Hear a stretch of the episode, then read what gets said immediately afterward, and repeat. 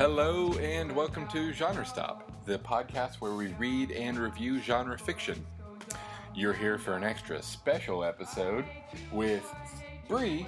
Hello. A lover of all things speculative, and Scott, a skeptic, a skeptic of all things fantastical. Right, and we also are with a special guest host, second time, not second fiddle, first fiddle in the symphony orchestra, is Christina Jensen. Say hello. Hello. Why don't you give us a little introduction to the book, and then we will head off on all a right. magical trip to Mars. All right. On a spaceship. Uh Anything else? No. All right. On The Martian, someone is left on Mars, and that's the book. Kind of true. Okay, really. Uh, well, really, that is the book. But also, The Martian is Andy Weir's two thousand eleven debut novel about an astronaut stranded on Mars.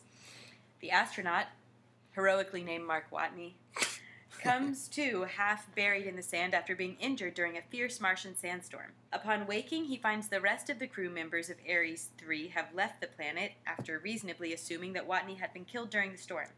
Completely alone and with only a few hundred days' worth of food, Watney must figure out how to stay alive uh, while waiting for the next Ares mission to arrive, an event that is scheduled four years in the future. Luckily, Watney is a botanist-engineer-astronaut with the irrepressible cheer and hackneyed sense of humor found in only the most grating of uncles. He soon figures out how to grow potatoes and adjust oxygen levels and all the other survivalist staples. We learn about all this through his log entries, in which he details many a soul. Oh, what's a soul?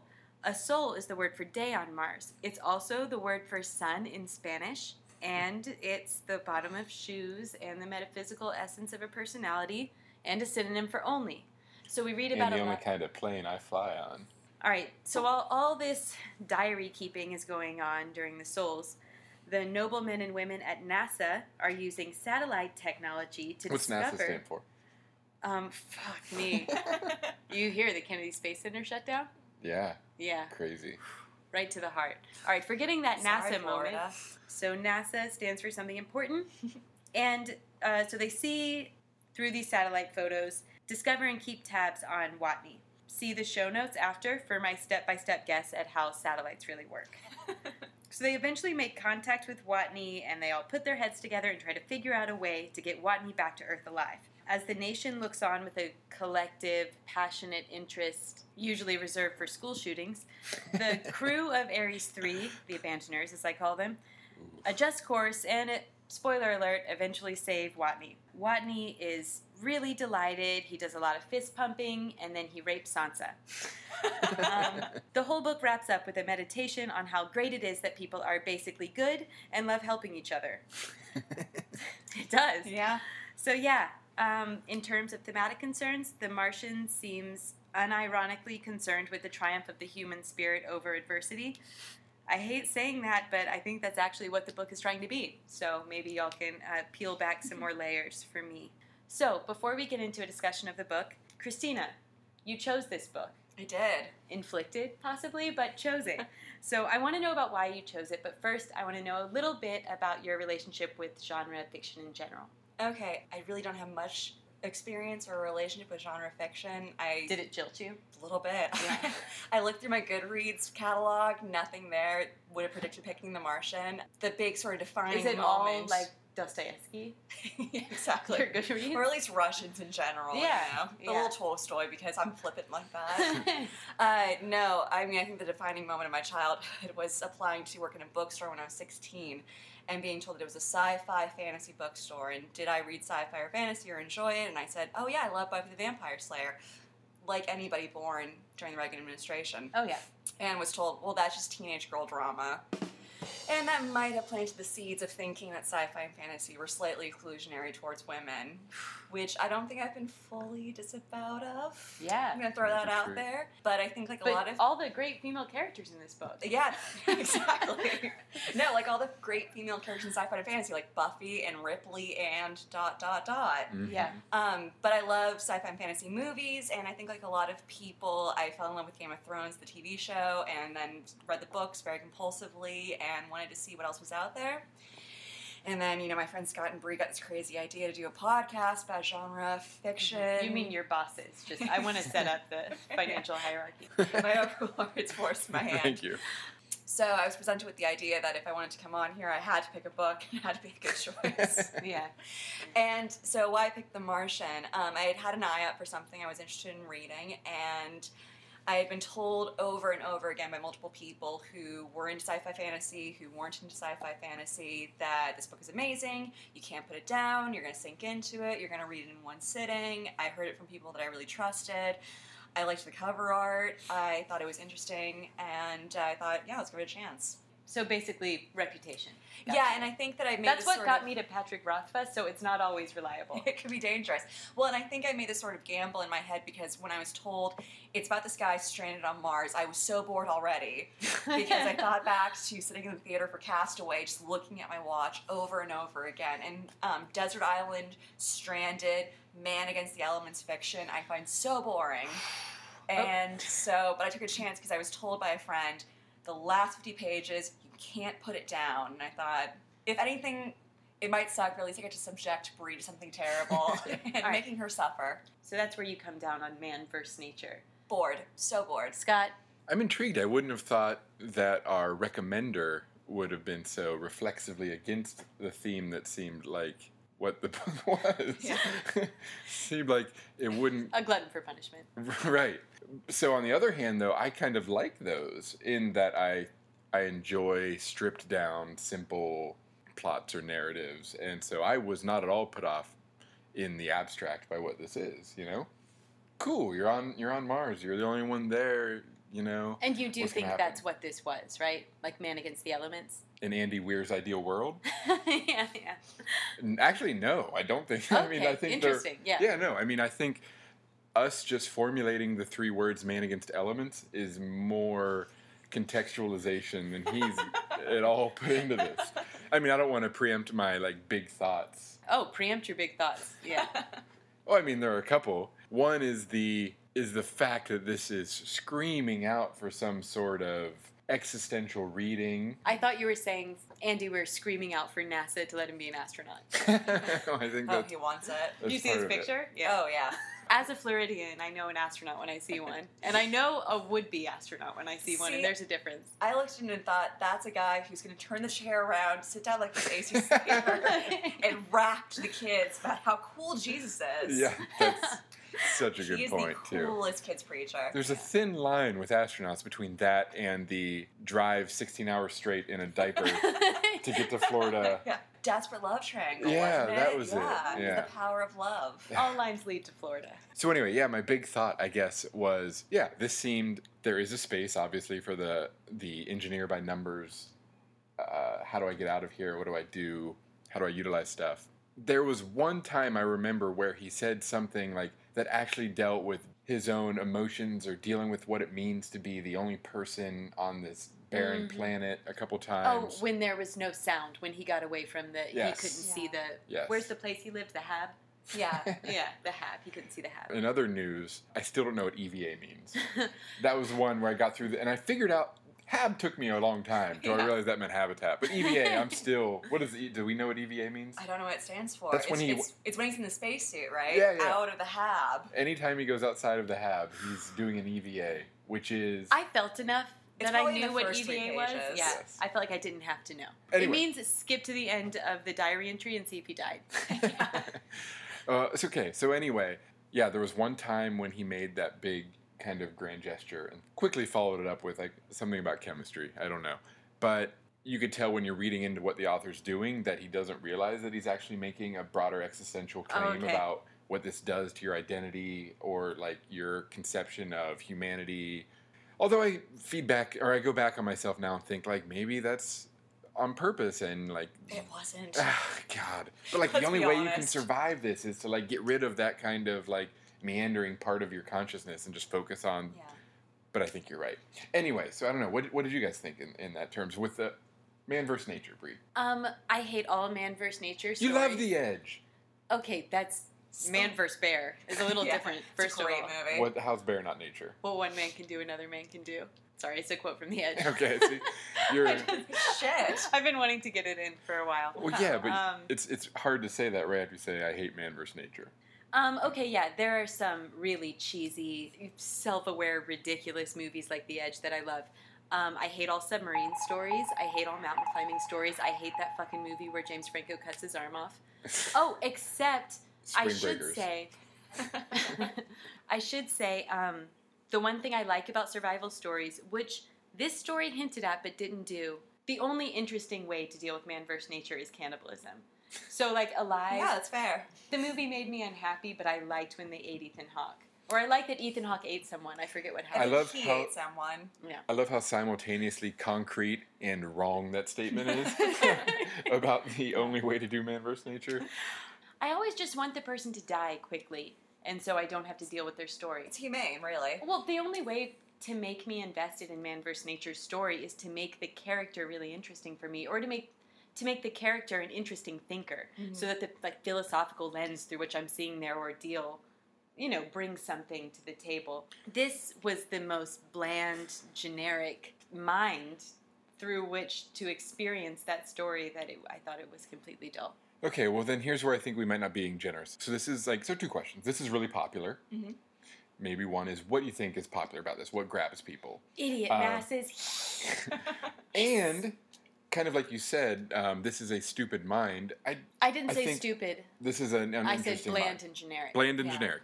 So I think maybe we're just, or you're the wrong audience for this. Because it was so committed to not being kind of interesting. It was just committed to, here is how you would engineer survival yeah. on this landscape. And maybe I, I was thinking, maybe that's, it's speaking to a different audience, and it's just not going to work for, for us. I don't know. What do you think, Christina? Totally forgot the second question, but the first one, why is it so popular? I mean, I think it really, one of the major factors of popularity is that when I was reading it, I was genuinely enjoying it, but thinking, why am I enjoying it? I'm embarrassed mm. that I'm enjoying it. This isn't deep, but... I think a lot of people really think this is a smart book, and sorry, that sounds dismissive of people, but apparently the science, and my scientific knowledge is li- limited to King Philip came over for great spaghetti. That's it. I don't know if the science well, and your whoa. PhD in nuclear physics, right? Yeah, yeah, yeah. Experimental physics. Okay, come on, shit, man. Sorry.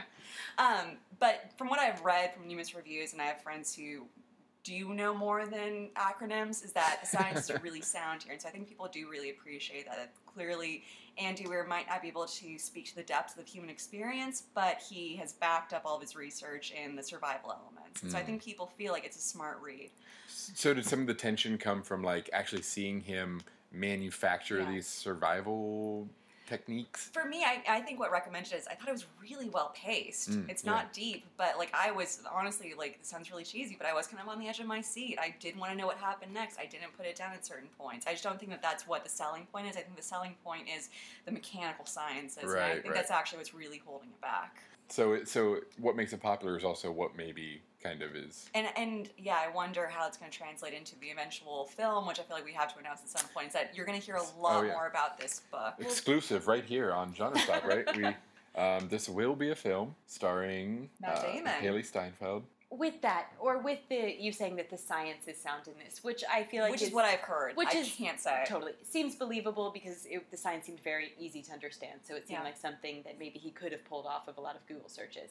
My thing Ouch. is that I don't as a, it's a fiction book, yeah. so I don't actually care if the science is real. I yeah. want the sci- I want the scientific descriptions of what he's doing to be interesting. And I had such a hard time not comparing this book to Blindside because it's the last sci-fi book we read. In which I felt like I had no fucking idea what was going on, but the language was combustible and dark and kind of would have moments of being a little gorgeous. And this, I mean, yeah, maybe the science was real, but the voice was so generic. It it was like it was trying to be like just the voice of every man, like a likable person, like, hey, I'm a nice guy.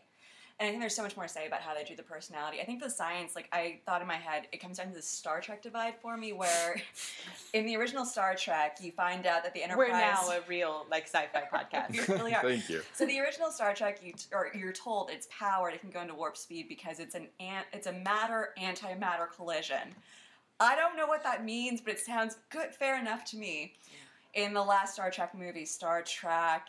Star Trek Into Darkness. Star Trek. I don't know if you ever saw it. Great movie. Don't miss it. Uh, Death is Cured Through Magic Blood. Mm. Is that the one with, like, young, sexy Spock?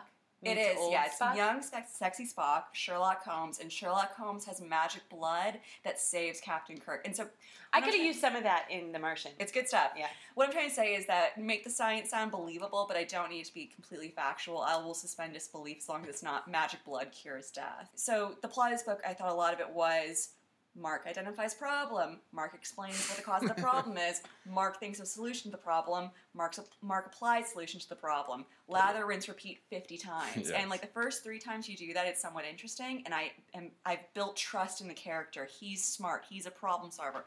I don't need to see that exact same repetition the other forty-eight times. What about the what about the I mean, writing? I just in general? saying it was I don't know. Saying it was paced well is so odd for me because every two notes I would say I'm so bored. I'm so bored. I mean, I think I did hit a breaking point right before they go back to, spoiler alert, Earth, and you find him, they realize he's still alive. I was hitting a breaking point where I thought, what have I gotten us into? I'm going to get so much crap for this. And then they went back to Earth, and I was instantly back into the drama. And I felt like every time I was getting a little bit bored with, he's stringing along words that I know are words. I don't know why they're together in a sentence. Something else is broken. He's fixing it. We go back to seeing somebody observing him on Earth. We go back to the spaceship of his team trying to figure out how to get them, and I thought that that kept the pace rolling along when I was getting a little bit exhausted. I had I had thoughts about the the perspective switch too. I don't know. Okay. What do you think about that, Bree? Well, tell me first. What do you think? I was actually um, I agree that in the long run, I was glad those were there to break up the monotony of his own problem solving on Mars as like pieces of narrative and writing and characterization. Yeah. Oh, they're bad. It was pretty bad. Yeah. But also, I thought, just because... I, okay, it surprised me and I was a little disappointed. The way the book was set up, it was just... It was first person. Like, he's talking. But it was also oddly third person at times. Yes. With no warning. Oh, God, the movie trailer voiceovers. Oh, that was bad. But so when it first went to Back to Earth, I thought, oh, this is him, like, writing this. Like, mm-hmm. He has no way to know this. And, like, we're we're confined to his own story. And so I thought this was just him surmising about ways in which he could be rescued or something. And then when I found out, like, one hundred pages later that, oh, this is actually, like, what's going on on Earth, I'm like, okay, well, this is this is nothing. Or, like, a, a representative quote for what's going on on Earth. Venkat says, turns to another character, naturally, and says, it's amazing how much red tape gets cut when everybody's rooting for one man to survive. It's so funny. Just a little piece of it. Oh, or we could go to the moment when Bruce slumps in his chair and says, sheesh, we're scientists for Christ's sake. What the hell? Yeah. That it's was bad. All of it's the dialogue on the bad. Earth segment. You should at least do the Annie lines, because those physically hurt me. Which, Which one, one was she? she oh, she was the publicist? E R, yeah, who said... Fuck me raw at bad news. I wrote down this, fuck me raw. That was so bad. This is the woman who another female character tells you, she's everything, and I don't have the quote, but she's everything I want to be. Smart, respected, beautiful. I mean, yeah, that was one of the things that... It's bad. Those segments, the way they would have the people in NASA speak to each other and like mm-hmm. how they'd say fuck a lot, it was like the segments where Alan Weir, is that his name? Mm-hmm. The segments where Alan Weir was like trying to not seem Mormon. You know, like, whoa, put in this. I mean, should we pile on to the writing? Yeah, I feel yeah, like yeah. Go ahead. Tell me your favorite parts. It was just hard. I mean, there's so many. Okay, so this is a very, this is a poorly written book. It's just, it felt like juvenilia to me. I mean, yeah. that it was kind of jarring transition between like heavy-duty science and an actual middle schooler. And I know, and I think this was probably for some people reading it, that this was supposed to be levity, but it came across to me as so grating. At one point, he said, that's what she said. And I couldn't yeah. take it. And, like, it was supposed to be, I think it was supposed to be funny. Had to when, like his gay joke, though. When he said, like, oh, here comes the gay probe. The gay probe, yeah, yeah. Well, anyway, and, like, also this, like, weird, I mean, there's a couple ways to look at it. Whatever psychological stuff goes into his thoughts on disco versus how badly he uses that, like, at least twenty times oh, as, like, Jesus. An easy joke to make fun yeah. of disco. Hating disco says something weird about someone's sexuality to begin with. And maybe, like... potentially racist things, but this goes fucking great. But just using it again and again, I mean, as if like the, the whole audience understands that like disco sucks, or like yeah. it's funny if I say like no more disco. I don't know, bad. It was awkward.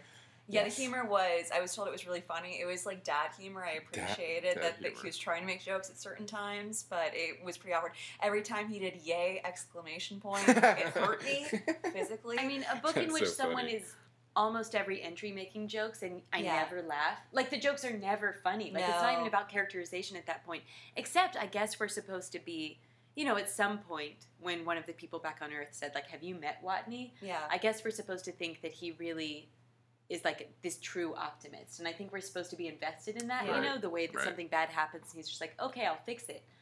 But that actually, like, kind of sucked all the suspense out of the story for me. The fact that he never had a really despairing moment. Yeah, that was a huge issue for me, because I felt, um, I could on, so there's this really great Mary Roach book called Packing for Mars, where she talks about what it's like doing a space mission, psychology of astronauts, and you are told over and over again their unique personality, which Andy Weir really took and just, like, sandblasted down to its most bland point.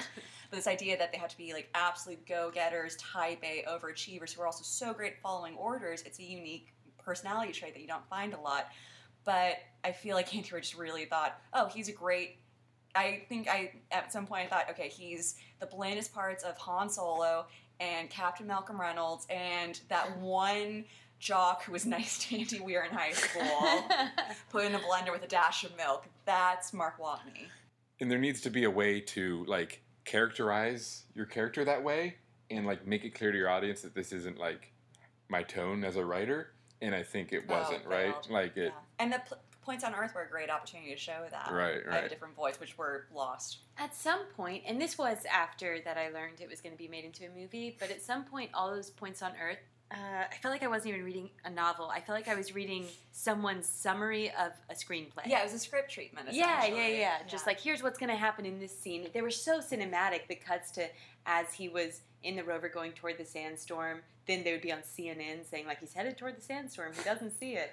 Sorry, should we talk about the publishing history? Because that was yeah, also one of the things that recommended it to me. I liked the idea that, that he self-published it on his blog and then put it on Amazon for ninety-nine cents. I like anything that sort of flies in the face of the publishing industry. I'm really excited by the idea of self-publishing, and oh. I was really excited by this being, like, the breakaway example that self-publishing works as a model. But when I was reading it, I thought, yeah, this feels like a bunch of blog entries thrown together. And it is easy because it's, it's Mark Watney's, and he's a scientist. He's not, you know, he doesn't have an M F A. So why would he throw in beautiful similes? Yeah, so that's that's interesting. Should we should we do a segment?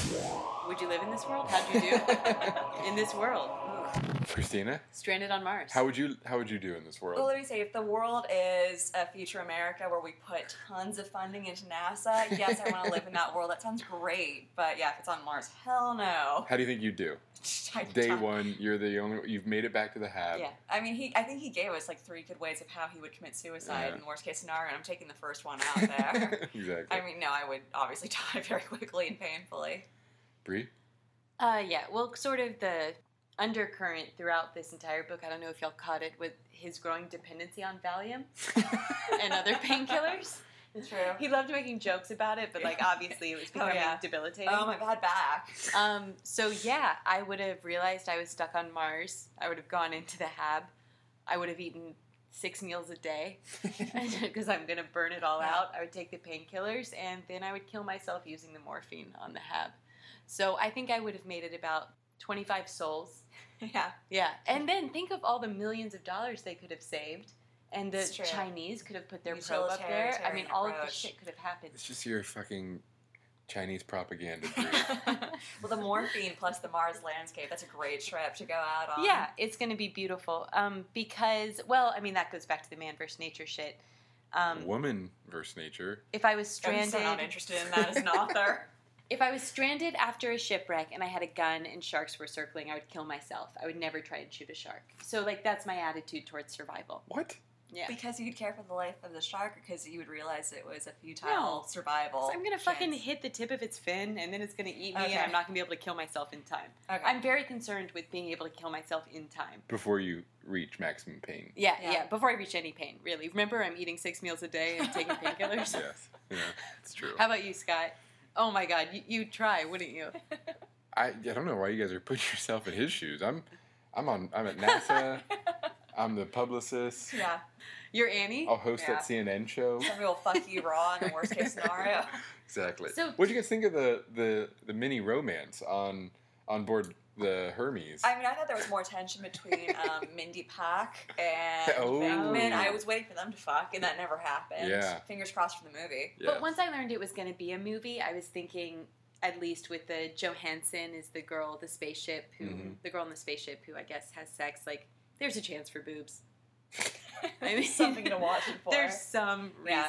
Boobs in zero gravity too. Speaking of boobs or something, like, I mean, I think part of the appeal was that this was supposed to be really like warts and all, like what you do. Like he's using his own fecal matter to fertilize. Yeah. He didn't masturbate. Did he not masturbate? He did not masturbate once. I don't believe it. I mean, that's the thing. There was. And it, like I'm sure he could have done some scientific he shit with the semen. He would have invented the loop real easily. Oh yeah, exactly. We have the ability. We have the technology. Yeah, semen's got to do something. I mean, completely, and I feel like that's part of the whole gross uncle-y tone of this book. Not gross like that uncle, but like I mean, like dumb uncle, different uncle. I have a lot of uncles. um, Love when you break the fourth wall. I did think it was interesting. I was waiting until I thought, I don't know if he's straight or not, or if he's white or black. I'm assuming he's written to be white, but I don't know if he's straight or gay. And I thought, maybe, maybe Andy Weir will just throw a curveball where you think, oh man, I remember back when I was in Chicago with Brian and we had those great times. And then, you know, pay at least ninety percent in, you find out he's straight. And I was just holding out. I thought maybe that'd be one interesting character yeah. trait. I, I mean, knew of course he was he a is. straight white man from the second syllable. Because you don't know much about him, and I thought that um, was interesting. Um, is how little I went through and wrote like a list of what biographical details do I have mm. about Mark Watney. Is that interesting? I, okay, so this is the test that I give characters when I read stuff: is can you describe them? Is this like the Myers-Briggs? No, it's this thing from this. Um, I think I read a review once that said, "Do this when you watch a movie." You don't have to credit the review; it's yours. Sorry, it's yours. It's my brilliant idea. But can you describe a character to somebody who hasn't read, seen the media? Who this character is, not using a description of what they look like, their mm. profession, or what their costume is. And I thought, I can do that with Mark Watney. Like, Watney. I can say, like, he's very brave, he's very resourceful, he's very courageous, he's very inventive. But I was like, those are pretty bland descriptives. Yeah. He's not introspective. I can fill that blank in. It's true. He, at one point, wrote little messages to all the people in the, in the spaceship coming oh, back. His best friend got a pretty... big brush off. Oh, yeah. It was just strange. And again, just seemed really like, this is like a middle school book. Like, yeah. he was, at one point, he was like, hey, I know you're coming back to get me, but, like, she really likes you. You need to go for her. No, that was ridiculous. And how about all the schmaltzy scenes of once the Ares crew decides to turn around, we get one scene with each of their family members saying, I won't see you for another year. Yeah.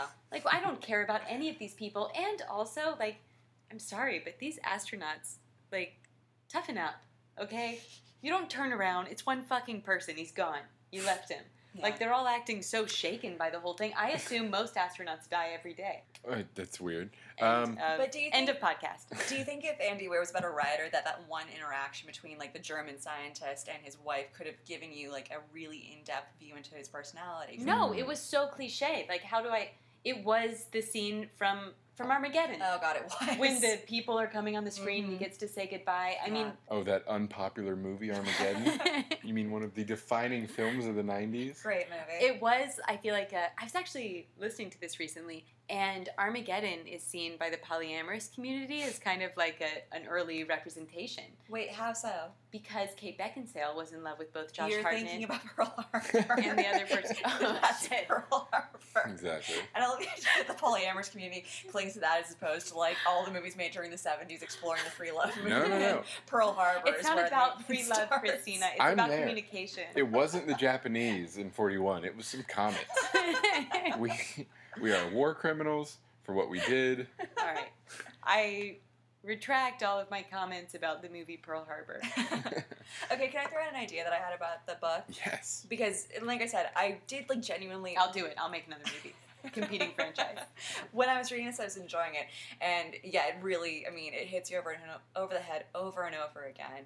He has no emotional depth. He feels no sorrow, no despair, no frustration. I mean, occasionally he says fuck. Mm-hmm. Woo! That's, like, the extent of his mm-hmm. emotional peaks and valleys.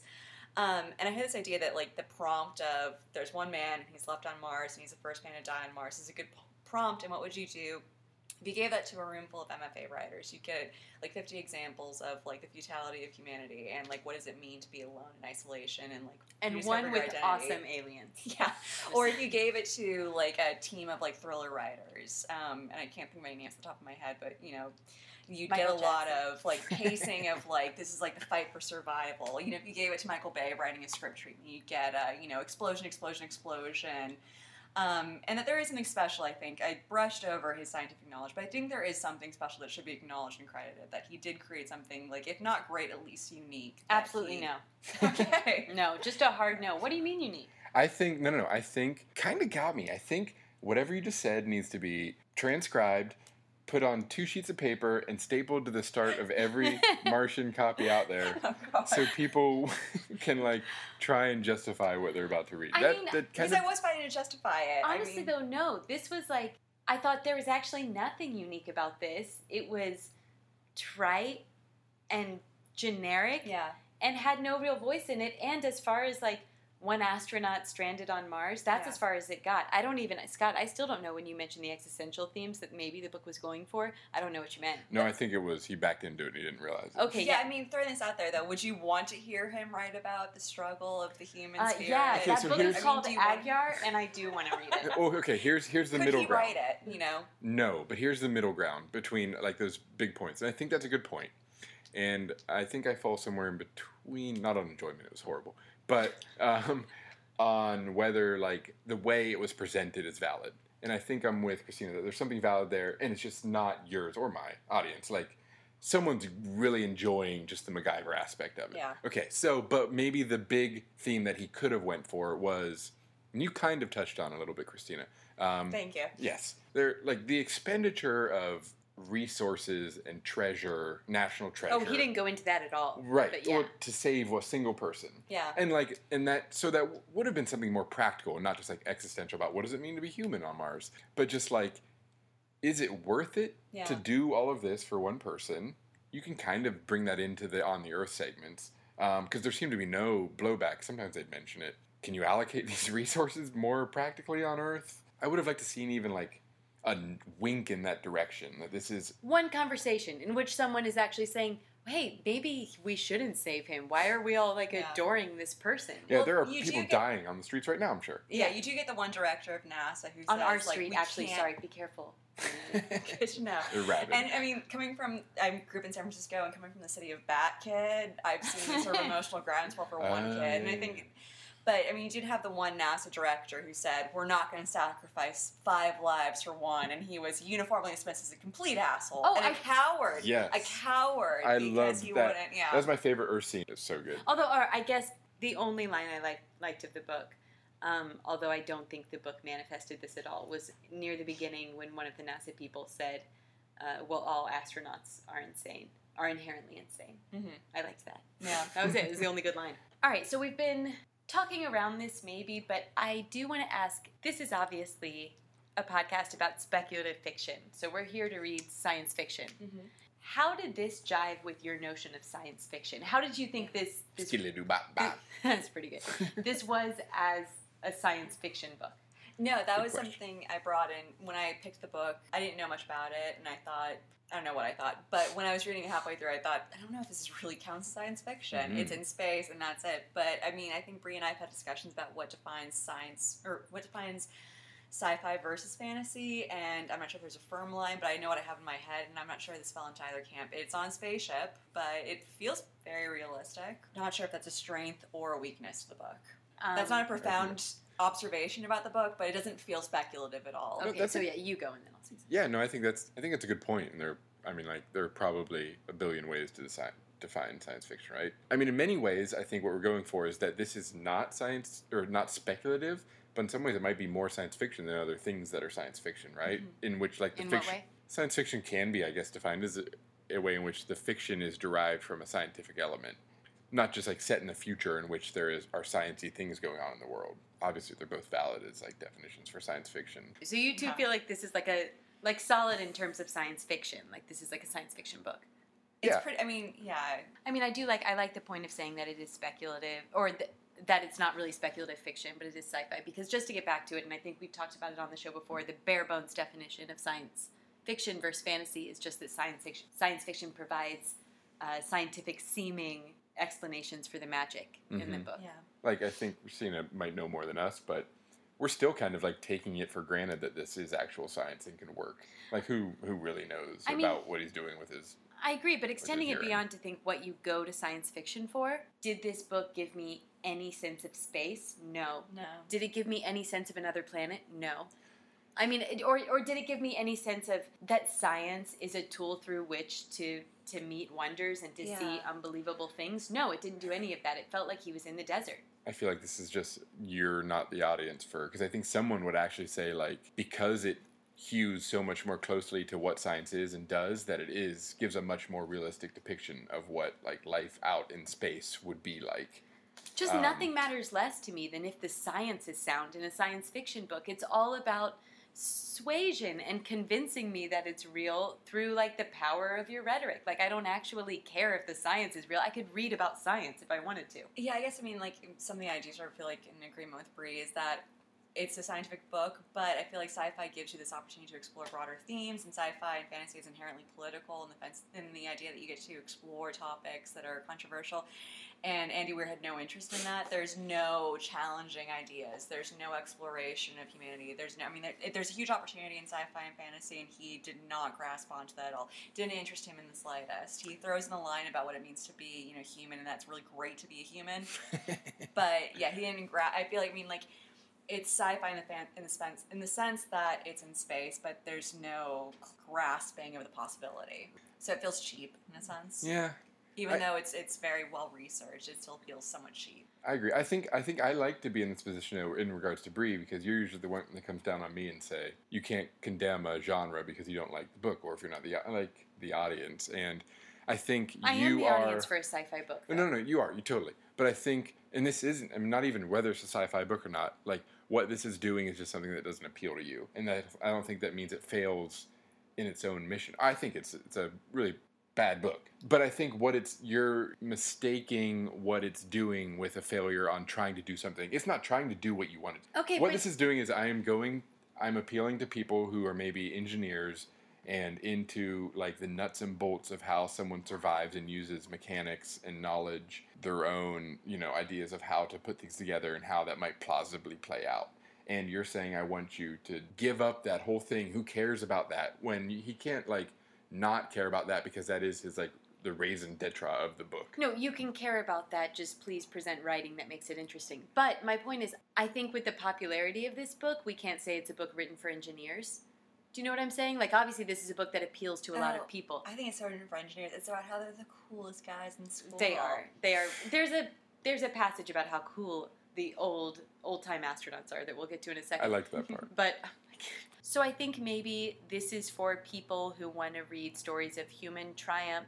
They're interested in astronauts or that space exists, but they're not interested in science fiction. Here's what it is. Mm-hmm. For people who like adventure stories. I actually said, one of my notes says, what the fuck, is this an adventure story? That's what it is. Yeah, yeah. Yeah, yeah, it's like Edgar Burroughs. Is early Princess science of, fiction? I mean, yeah. Princess of Mars, Edgar Burroughs, it was, I mean, there were Martians, but it was essentially the Old West, just in a different surrounding. Right. I mean, yeah, I think maybe, like, science fiction, or I would say genre in general, can do something with plot that makes it really propulsive and makes it ed- like an adventure that you want to get into. But at the same time, I feel like science fiction is concerned with, like, culture in general. Yeah, I mean, there's no difference to me if you put Mark Watney in the middle of the Amazon after a plane mm-hmm, crash. I'm mm-hmm. not sure this would be a different book in the slightest.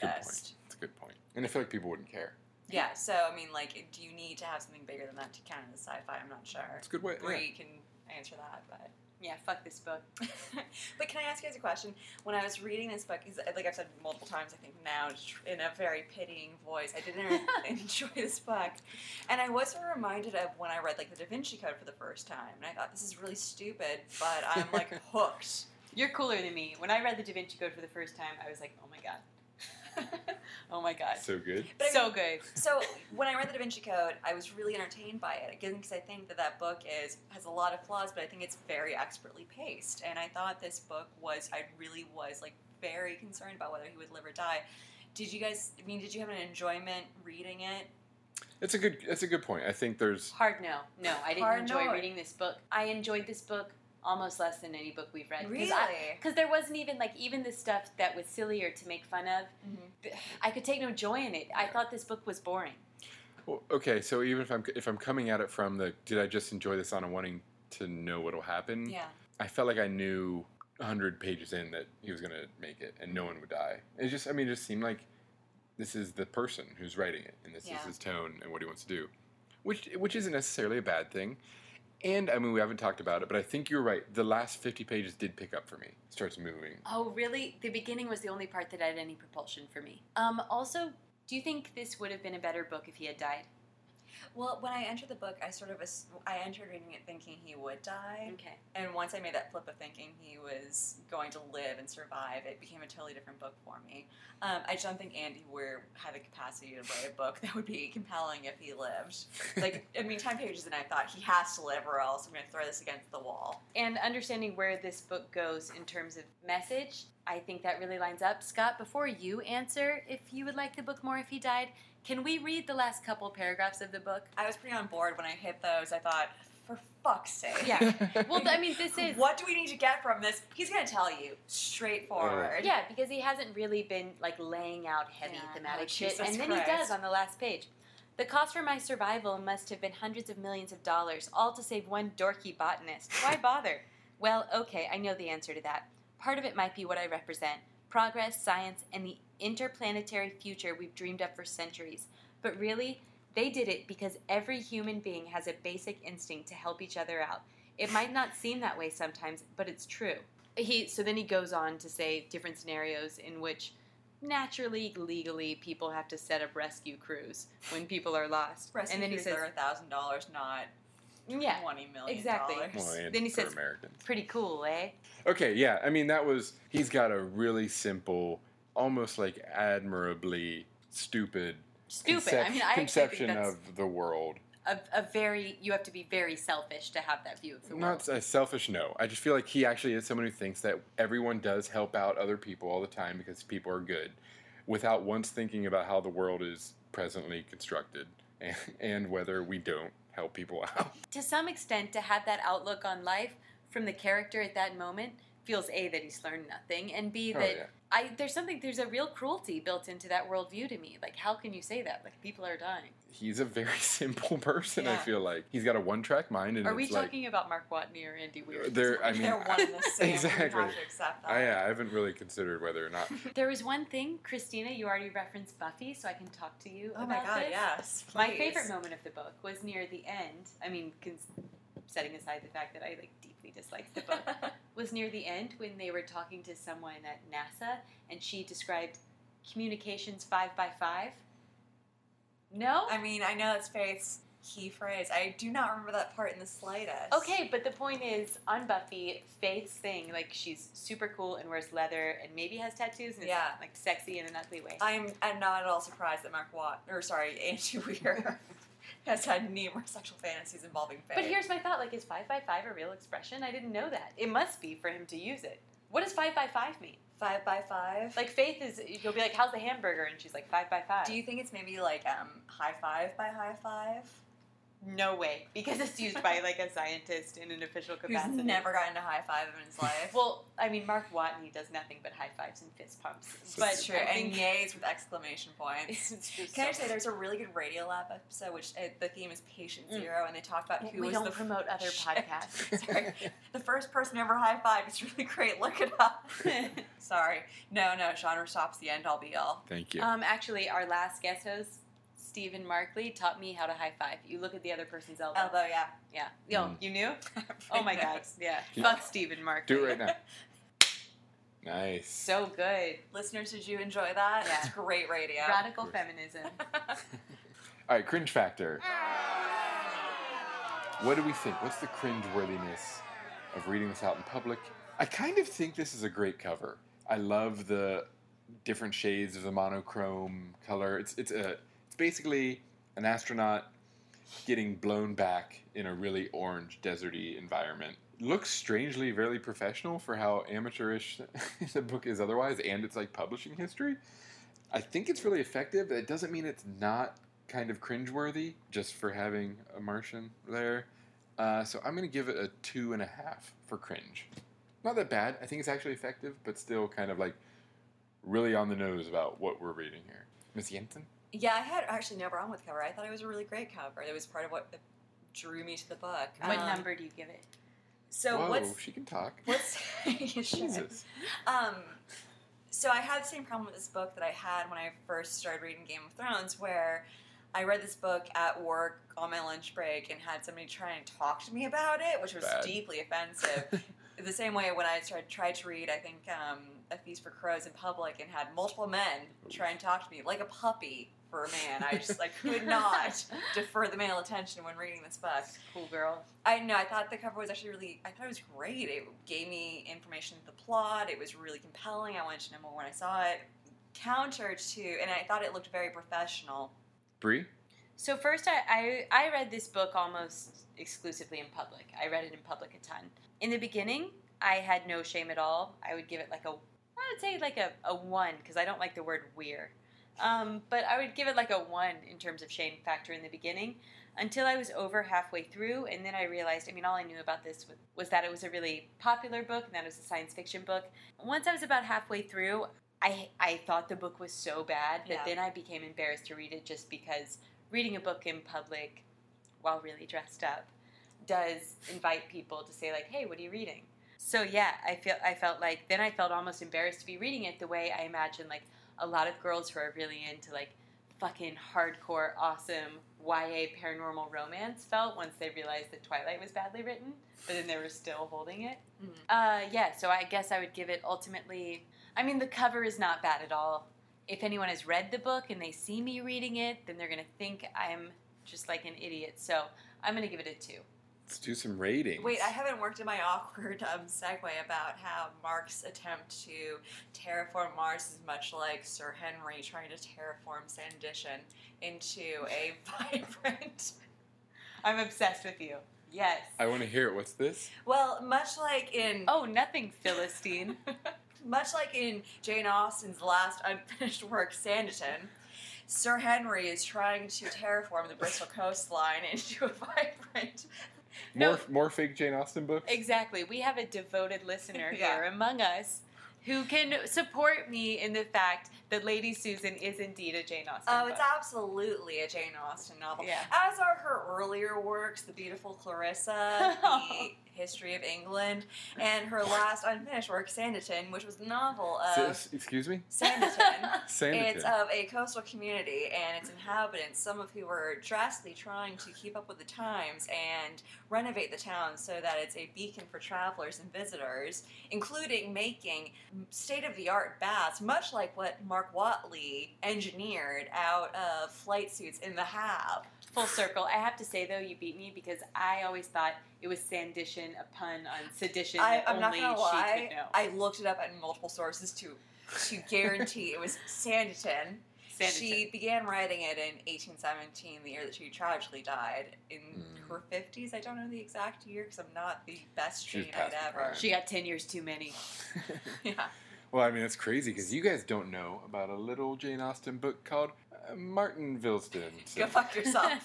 You're lying. You're lying. Jane Austen is stranded in Bath, mm. and she has to piece together some whalebone corsets. And as one does. Like, at what point does Jane Austen prostitute herself in the book? Throughout. Whalebone. Okay, fine. I don't, I don't know Jane Austen that well. It seems like no one did. It's actually a good, good scholarship point. Okay, wrapping this up, Scott, let's start with you.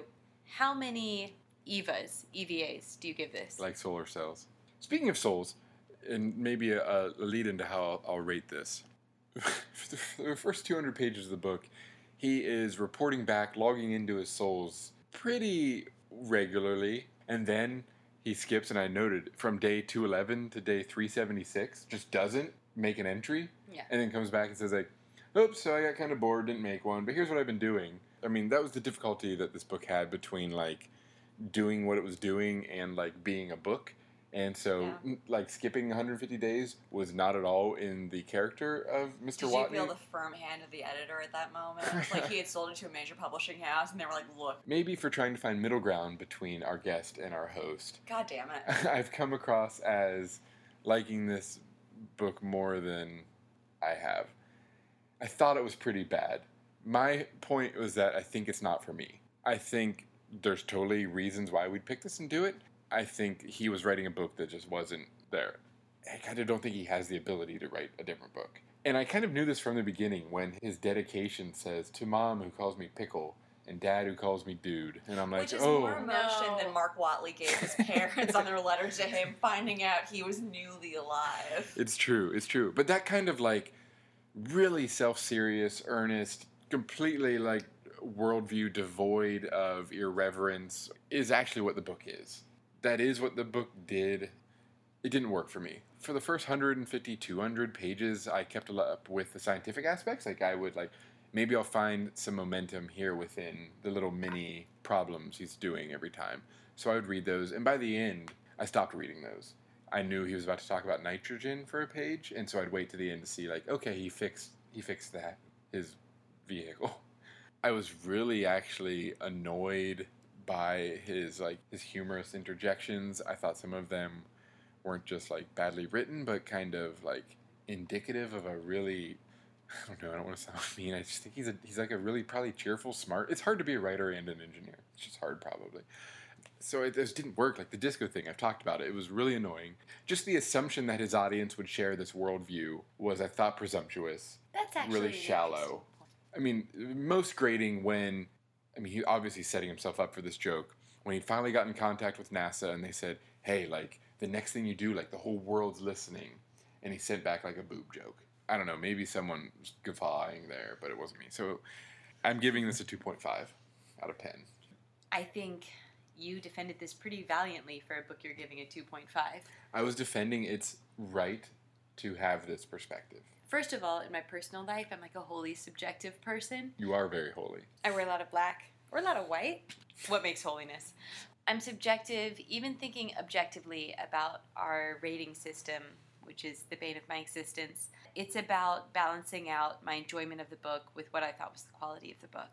I would say my enjoyment of the book was a three and the quality of the book was a one. Even the bad books we've read for this, even fucking Assassin's Apprentice, there was so much more pleasure in that book for me than in this book, which felt almost, which felt kind of like a movie that I didn't want to watch. And a movie's only two hours, and reading a book is a lot more hours. And so, um, someone write that down. Yeah, yeah, yeah. So yeah, I mean, I'm I'm surprised you gave it a two point five because I thought this was going to be like this wow moment where I give it this low rating, but I'm giving it a two. I liked uh, every book we've read, including Dragonlair, more than this book. Oh my gosh! I've, uh, I'm it's, so ashamed to have picked it. No, I mean it's not that this book. It's not that this book was great. worse than yeah. those books. It's that for me there was nothing to enjoy in it. It was a barren desert landscape, much like Red Planet. Exactly, in which you needed the right amount of C O two. I mean, all those parts. Yeah. Actually, even now, knowing now that the science was right makes me hate it more. Okay, to give no, my rating, bitter. It's going to take me a second to work through it. It's yeah, good. Um, good. I'm going to give it more thought than this book deserved because, yeah, I agree. There are a lot of problems with this book. And when I was reading it, I thought, I'm enjoying this. Why the hell am I enjoying this? And I was trying to justify it in my mind. So I remember hearing years ago that when the showrunners for like Grey's Anatomy write their shooting scripts, I mean, they sketch out the bones of sort of the emotional arcs they want to hit, but they need, you know, their characters who are like surgeons to do these medical scenes, and so what they'll do, because they don't tend to have medical degrees, is write. So when the patient's presenting with medical, medical, medical, medical, oh, okay, I see that, medical, medical, but wait, medical, medical, and then they bring in... Uh, is that true? I respect the writers of Grey's Anatomy so much more now. No, it's, I mean... They're hilarious. And then they bring in a care, and then they'll bring in, um, like, a specialist who will say, pulmonary embolism, chest pain, insert so here, because they don't have a medical background, and, like, genuinely, you don't actually need to know the symptoms of such, you know, chest pains and shortness of breath actually mean pulmonary embolism. And that was, like... most of what I was working through this book was just skimming through, like, I get it, you know how to retrofit a so-and-so solar cell blah, blah, don't give a shit. So yeah, I'm struck with like wondering why I did enjoy this book, because I found myself enjoying it when I was going along, and not mad that I read it, and not willing to give it up when I was reading it. I mean, partially it was the pressure of, you would record a Genre Stop episode in five months, so you have to finish this damn thing. And I thought, God damn it, I will. I'm an American, much like Ma- Mark Watney, our hero. Oh, we forgot to talk about how American. He's so yeah. goddamn American. Yeah, yeah. It's desperately aided by the fact that it's a short book. It's three hundred thirty pages. And I don't think, and I mean, I'm going to argue, it didn't feel its length. I mean, around page sixty-five, I started thinking, like, why am I doing this? And then I jumped back to Earth, and I thought, I'm on board again. Mm-hmm. But, yeah, I was genuinely, like, pulled into the plot of it. I wasn't bored through most of it, although I was skimming a fair amount of it. So, yeah, I think I'd give it, like, maybe five and a half, six solar cells. Okay. Nice. There were a lot of problems with it, but I was genuinely, like, not mad that I read it. I guess I'm the voice of the people is what the listeners nice. need to know. We need the masses. Something, I'm the something voice of the masses. masses. Mark Watney survived because he's an American, and Americans are awesome. Yeah, I have no deeper thoughts on I this. I completely support your rating being based on just, like, I was into it. I mean, like, I, I love that. It'd be really disingenuous because, like, I'm embarrassed that I liked it, but genuinely, the last fifty pages, my friend didn't lie. I couldn't put it down. I had a gigantic smile on my face when mm-hmm. he was rescued. And it, you're you're me talking about Vampire Diaries. There you go. It'd be really false if I said, I mean, like, I don't think, I think some people will be upset. I mean, like, just go into this knowing it's not a sophisticated treatise on the human's condition. It's an enjoy. It's a great script treatment for a Ridley Scott film. At least it didn't try to be Prometheus. It Michael Fassbender. Yeah, Michael Fassbender is sexy, but The Martian didn't try to be more than it was. And I think that is a fair compliment to it. It wasn't trying to be more than it was. You know who else didn't try to be more than he was? Hitler. Oh, God, no.